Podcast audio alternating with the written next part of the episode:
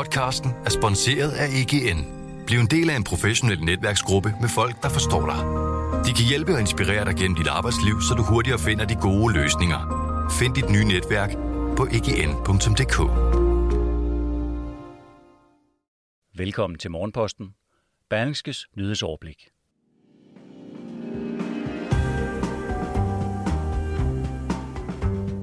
Mundbind og coronapas kan være på vej tilbage. Også udlandet forbereder sig på pandemiens fjerde bølge. Sexistiske overgreb i landbrugstoppen kan få langtrækkende følger. Og så risikerer Rusland i løbet af få år at stå med fossile naturressourcer for billioner, der intet er værd. Det er lørdag den 6. november. Jeg hedder Jon Kaldan. Velkommen til Morgenposten, der de næste 10 minutters tid giver dig de vigtigste overskrifter. Coronasmitten stiger dag for dag, og sygehusene kan allerede nu begynde at mærke den ekstra belastning. Allan Randrup Thomsen, der er professor i virologi ved Københavns Universitet, siger til Berlingske, at man allerede nu kan kalde coronaepidemien for samfundskritisk. Sundhedsminister Magnus Heunicke har derfor bedt Epidemikommissionen vurdere, hvorvidt covid-19 skal betegnes netop som en samfundskritisk sygdom. Han har bedt Epidemikommissionen komme med sine forslag til forholdsregler. Covid-19 havde status af samfundskritisk sygdom frem til 10. september, men det dengang lave smittetryk fik kommissionen til at nedgradere den. På baggrund af de seneste og stigende smittetal, som ikke er set højere siden december 2020, er det muligt, at sygdommen igen vil blive betegnet som samfundskritisk. Det afgør Epidemikommissionens 11 medlemmer. Flertallet er ansatte fra centraladministrationen med Sundhedsministeriets departementschef som formand. Meningen er, at kommissionen skal rådføre sig med eksterne eksperter. Men før covid-19 igen kan kaldes samfundskritisk, og dermed give regeringen mulighed for at indføre nye og skrabe restriktioner, så kræver det, at et flertal i Folketinget ikke modsætter sig. Det samme gælder restriktionerne. Her kan et flertal sige nej til at indføre mundbind eller andre konkrete tiltag over for coronasmitten. Berlingske spurgte fredag aften flere af Folketingets partier, hvordan de stiller sig. SF svarer entydigt, at man vil støtte Epidemikommissionens konklusioner. Det samme gør enhedslisten dog med forbehold. Flere partier er enten tøvende eller forlanger som minimum, at regeringen følger op med en samlet plan, der sikrer Danmark mod ny nedlukning. Kun Nye Borgerlige er stejlt imod. Partiets ordfører kalder Epidemikommissionen for regeringens forlængede arm og mener, at alle partier burde have lært, at man ikke kan vise blind tillid til den her regering. Direktør Henrik Ullum fra Statens Serum Institut sagde i går aftes til TV2, at han i hvert fald anbefaler, at man genindfører coronapasset. Vi bliver ved epidemien, for også i flere andre EU-lande truer en fjerde bølge af coronavirusen med nye begrænsninger. I Tyskland, hvor der i går blev fundet over 37.000 nye smittede på bare et døgn, er delstaternes sundhedsminister blevet enige om at opfordre, at alle tyskere, uanset alder, får et tredje boostervaccinestik. Forløbig er boostervaccine kun blevet tilbudt til sårbare over 70. Tyskland står endnu i et politisk dødvande efter rigsdagsvalget i forrige måned. Koalitionspartierne, som arbejder på at danne regering, har dog understreget, at der ikke bliver tale om generelle vaccinekrav, eller en ny nedlukning. Det er kun 67 procent af alle tyskere, der endnu er fuldt vaccineret mod corona, og på hospitalerne er de intensive afdelinger ved at være fyldt op. Flere delstater har derfor indført egne restriktioner for ikke-vaccinerede borgere. Landbruget har sine helt egne problemer at slås med. Ikke mindst landbrugserhvervets top, der har været igennem et af dansk erhvervslivs største MeToo wake-up calls. En sag, som den nye formand for Landbrug og Fødevare i dag indrømmer, at han gerne havde været for uden. MeToo-sagen tog fart, da 18 mellemledere i sommer skrev et brev til bestyrelsen i Danbred, som Landbrug og Fødevare ejer 51 procent af. Medarbejderne klagede over den administrerende direktør, som gennem en årrække under fester havde udvist grænseoverskridende adfærd over for yngre kvindelige ansatte. Tre kvinder blev tilbudt erstatning efter krænkelserne, men direktøren fik i første omgang lov til at blive siddende.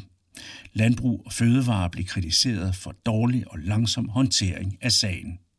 Og det endte med, at administrerende direktør i Landbrug og Fødevare, Anne Arnung, opsagde sin stilling i protest mod ledelsen. Landbrug og Fødevares formand gennem det seneste år, Søren Søndergaard, mener ikke, at han er formand for en branche, der er ude af trit med tiden, men han erkender, der er begået fejltagelser, som erhvervet skal lære af og tage alvorligt. Berlingske har interviewet formanden i anledning af årsdagen for hans formandskab, og du kan læse hele interviewet på berlingske.dk og i avisens papirudgave. Det er med bange anelser, at regimet i Kreml har fulgt med i klimatopmødet i Glasgow. Og det er der også grund til, mener forskere fra flere britiske universiteter, der i længere tid har undersøgt Ruslands brug af fossile naturressourcer. En global grøn omstilling med brug af langt færre fossile brændsler vil ramme Rusland særligt hårdt og koste russerne tusinder af milliarder kroner i tabte indtægter i olie og naturgas. Det vurderer forskerne i en skilsættende afhandling, der netop er offentliggjort i det videnskabelige tidsskrift Nature. I rapporten skriver forskerne, at Rusland må regne med at miste omkring 40 procent af sine lukrative indtægter på olie og gas allerede fra 2030. Indtægter, som betaler for næsten halvdelen af hele det russiske statsbudget. Rusland, der er verdens fjerde største udleder af drivhusgasser, fortsætter med at investere kraftigt i udvinding af fossile brændsler, ikke mindst i de svært tilgængelige oliefelter i Arktis. Budskaberne fra Glasgow om, at kunderne snart forsvinder, burde ellers sende kuldegysninger gennem kredsen af russiske investorer, skriver en kommentator i den engelsksprogede russiske avis Moscow Times. Herhjemme skabte statsministerens departementchef Barbara Bertelsen i sidste uge store overskrifter med sine rå sms-beskeder til kolleger i Sundheds- og Fødevareministeriet. Min opfattelse og min oplevelse er, at departementchefen i virkeligheden bare har passet sit arbejde, sagde statsminister Mette Frederiksen på et pressemøde i torsdags. Men passede departementchef i statsministeriet Barbara Bertelsen under Mink-sagen bare sit job – da hun udviste ivrighed for at få fødevareministeren til at tage ansvar? Ja, det har Berlingske spurgt Tim Knudsen, professor emeritus i statskundskab ved Københavns Universitet om. Og han mener, det kan diskuteres. Ifølge Tim Knudsen er rollen som embedsmand i dag ved at sprænges i forventninger, der trækker i alle mulige forskellige retninger. Og det er ikke hensigtsmæssigt, siger professoren. Man glemmer de klassiske dyder som lovlighed og sandhed, og hvis alle ledende embedsmænd agerer politisk, får vi et statsapparat, hvor lovlighed og ordentlighed er sat i baggrunden.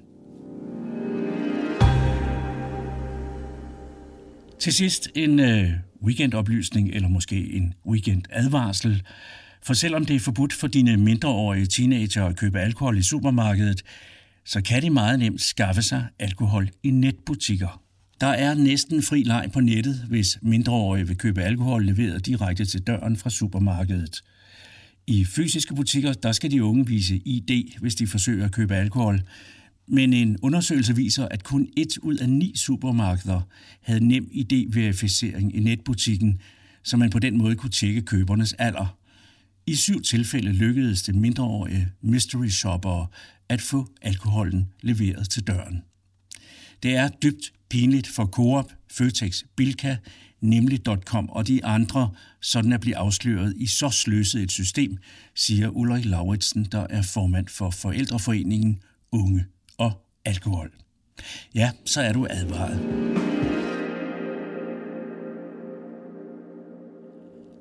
Til sidst et lille tip om, hvad der foregår denne lørdag, hvis man skulle våge sig udenfor i novemberværet. I dag kl. 12 afholdes der klimamarsch i byer over hele landet. I København udgår Folkets klimamarsch fra Islands Brygge med en officiel velkomst og så fælles afgang mod Christiansborg Slotsplads, hvor der vil være taler og andre indslag. Og så er der jo årets bogforum i Bella Center, hvor man blandt andet i dag kan møde Tom Buk Swinty, Jussi Adler Olsen, Gita Nørby og Ulla Terkelsen, for nu bare at nævne nogen. Du har lyttet til Berlingskes Morgenposten med Jon Kaldan. Jeg er tilbage igen i morgen tidlig. Rigtig god lørdag og på genhør.